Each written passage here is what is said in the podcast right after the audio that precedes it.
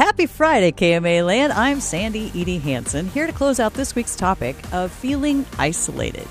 Now, this feeling is a result of a lack of meaningful connection, and sometimes the connection we are lacking is to ourselves.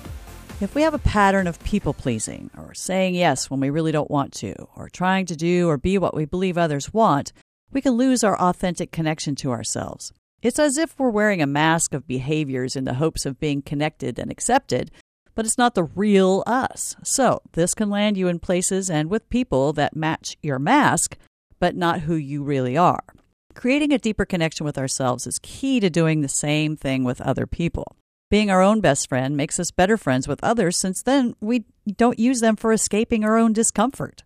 A feeling of isolation is certainly part of the journey if we're doing the work to be our best selves or becoming more awake in our lives. When we do the work to be our true conscious selves, release our ego a bit, it can feel incredibly isolating. Yet, if we keep at it, our tribe will find us.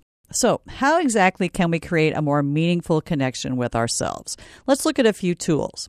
First of all, noticing your feelings, both emotionally and where you feel it in your body. We tend to gloss over how we feel or tell ourselves we shouldn't feel the way we feel. So, this is simply about noticing without judgment, naming it and feeling it, and allowing the feelings to be there. Another way to deepen your connection with yourself is to do some solo activities that light you up, like walking in nature, petting your dog or cat, listening to music. Things you enjoyed as a child are great ways to improve your connection with yourself. And another great path for self connection is self compassion.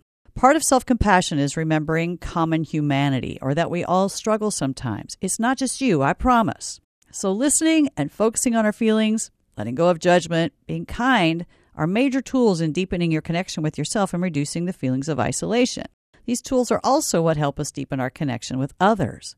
When we listen, stay curious, stay out of judgment, and focus on kindness, this builds connection with other people.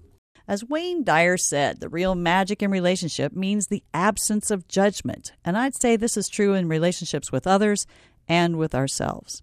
Having a meaningful connection alleviates the feeling of isolation. It is what fills us on a deeper level, and that connection starts with our relationships with ourselves.